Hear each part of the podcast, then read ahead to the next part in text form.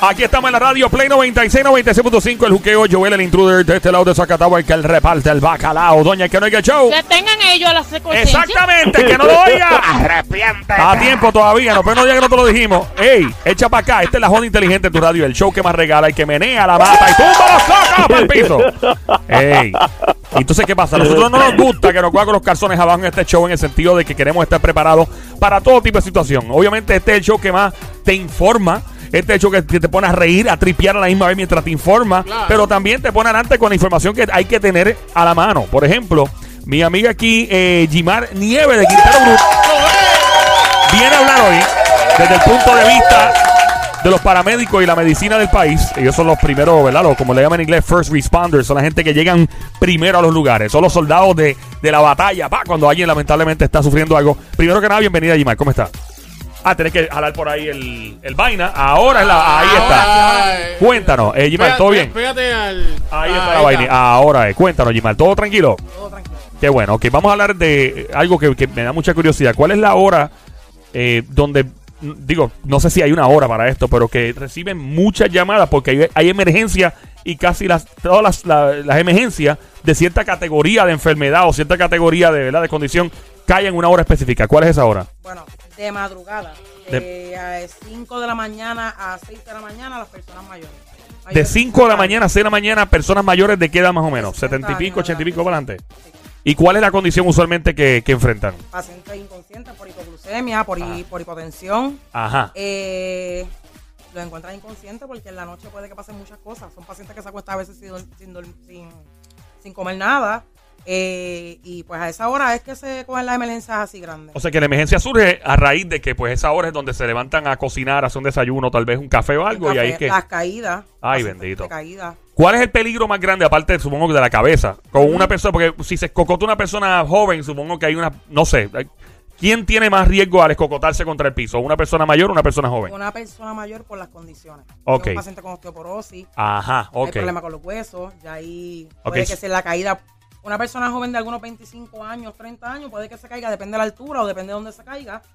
Ahí puede que haya menos complicaciones en cuestión de fractura y cosas así. Pero personas mayores de los 60 que tienen ya condiciones previas, pues tienen un poquito más de daño. Ok, sí. Rota, Una- cosas eh, he escuchado mucho que personas que, que son mayores cuando se caen y se laceran una cadera o la cadera es específicamente Sí, las caderas. Eh, que ya hay o que trae problemas graves, que he escuchado que trae problemas bien, Sí, unas complicaciones. La, mayor parte de estos pacientes, si son ya mayores de 60, depende de la complicación por las enfermedades que tengan. Ajá. eh, esos pacientes, pues, puede que tengan fractura de cadera y son pacientes que quedan encamados.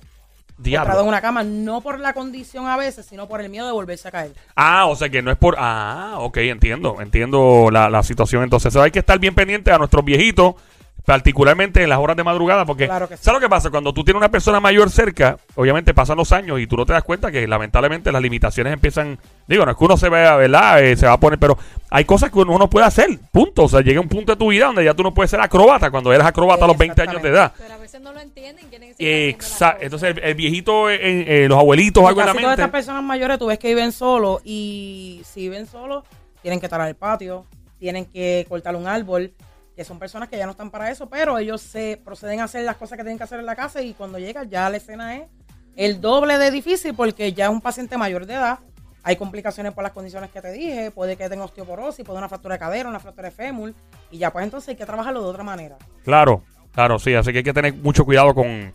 Ahora, ¿en qué las personas mayores tienen ventaja sobre los jóvenes? Si, si alguna, que tú sepas. Que tú dices, mira, pasa que cuando son jóvenes hay más problemas por esto, no hay ninguna en particular.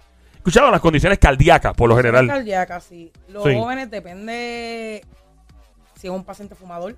Ajá. Estos pacientes mayores a veces fumaban de años, pero duran más porque obviamente ya llevan años con la condición y pues se están cuidando un poco más cuando ya son mayores y le dan los medicamentos necesarios. Ok. Pero una persona joven que no sabe lo que tiene y está fumando o tiene alguna condición cardíaca y no lo no se cuida como se supone, que casi todos lo hacemos, pues ahí puede que haya una complicación más grande que una persona mayor.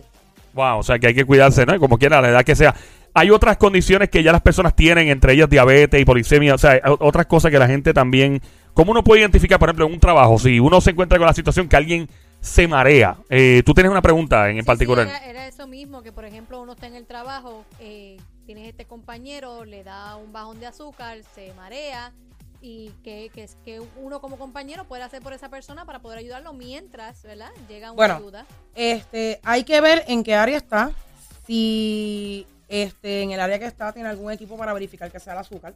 Porque obviamente, si tú preguntas condiciones de, de la persona, si puede hablar, ¿qué condiciones tú padeces? De hipoglucemia, ya tú te puedes ir por una hipoglucemia. Pero si el paciente no tiene una hipoglucemia, puede ser una hipotensión, puede que tenga desbalance, pueden ser muchas cosas. Un ataque de pánico. Un ataque de pánico. Hay muchos Ey. pacientes que por ataque de pánico hasta inconsciente Ajá. quedan. Este, tienes que ver, descartar qué condiciones tiene el paciente y qué no tiene, para tú poder saber qué es lo que tiene. Si es una hipoglucemia, está en el área de la oficina. Si el paciente responde, juguito bien azucarado, en lo que llega a la unidad y llamar al 911 para que llegue. Aunque sea por hipoglucemia, la gente piensa que es algo bien normal, que no es nada grave, pero debería llegar como Eh, quiera una debería unidad. llegar a una unidad porque si el paciente no llega a subir los niveles de azúcar, pues puede que se vaya inconsciente. Uy, por Dios. ¿Y cuánto, cuántos minutos por lo general un ser humano tiene para, para reaccionar y que ese azúcar caiga en, en- en balance y como Dios manda? Depende cómo esté el azúcar, cuando la tomen. Depende en qué condición está. Ok. paciente en menos de 60, puede que se tarde, depende de la condición del paciente o si es diabético, si el paciente es diabético y corre con niveles altos de azúcar, puede que si baja demasiado se tarde bastante en reaccionar. Y bastantes minutos más o menos. Minutos, algunos 5 o 6 minutos, depende de la condición que tenga y depende del tratamiento que se le dé al paciente. Y las consecuencias son graves. Si la persona no vuelve a su nivel, El paciente puede quedar hasta en coma. y a diablo, en, en 10, 15 minutos probablemente. Si el paciente no se atiende a tiempo, sí. Wow. Eh, La gente ve las cosas del azúcar como algo bien normal. Ah, eso es azúcar.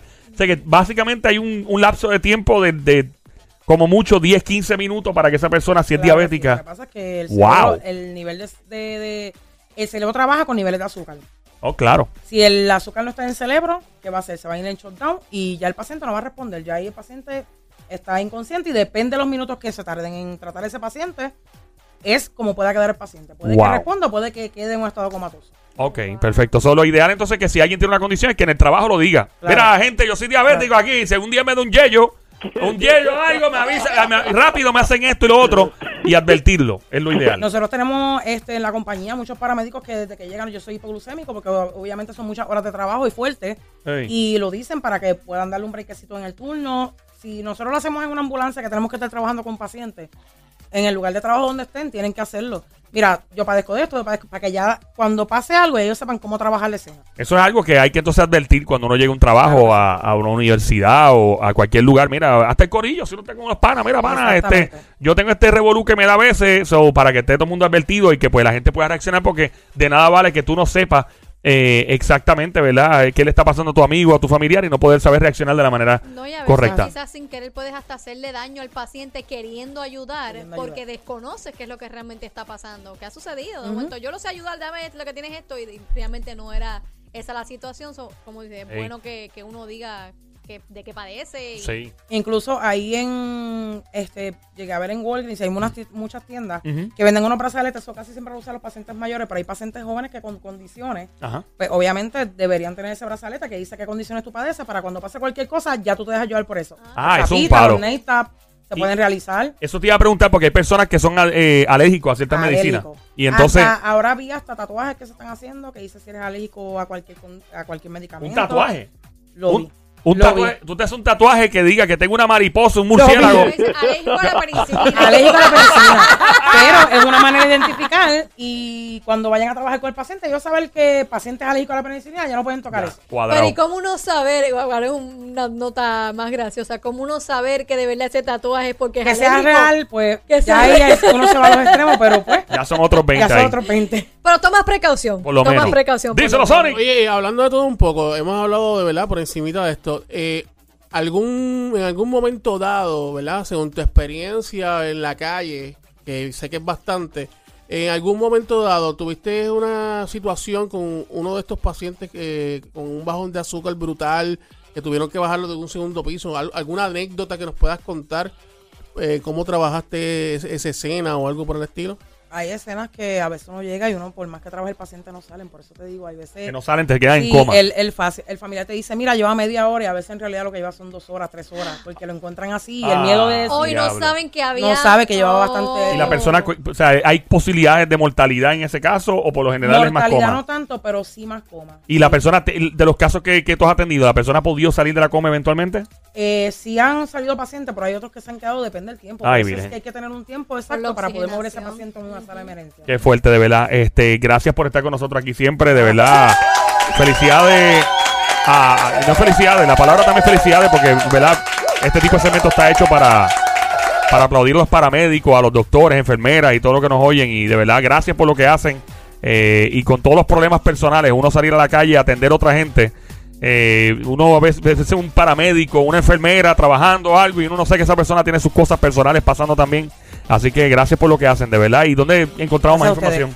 Eh, a nosotros nos pueden encontrar como United IMS en las redes sociales, United IMS, o número de teléfono el 730-8666, 730-8666. Estamos en toda la isla, cubrimos prácticamente toda la isla de Puerto Rico. Ahí está, eso es la que hay. Estamos en el juqueo Play 96, regresando en breve. ¿Cómo?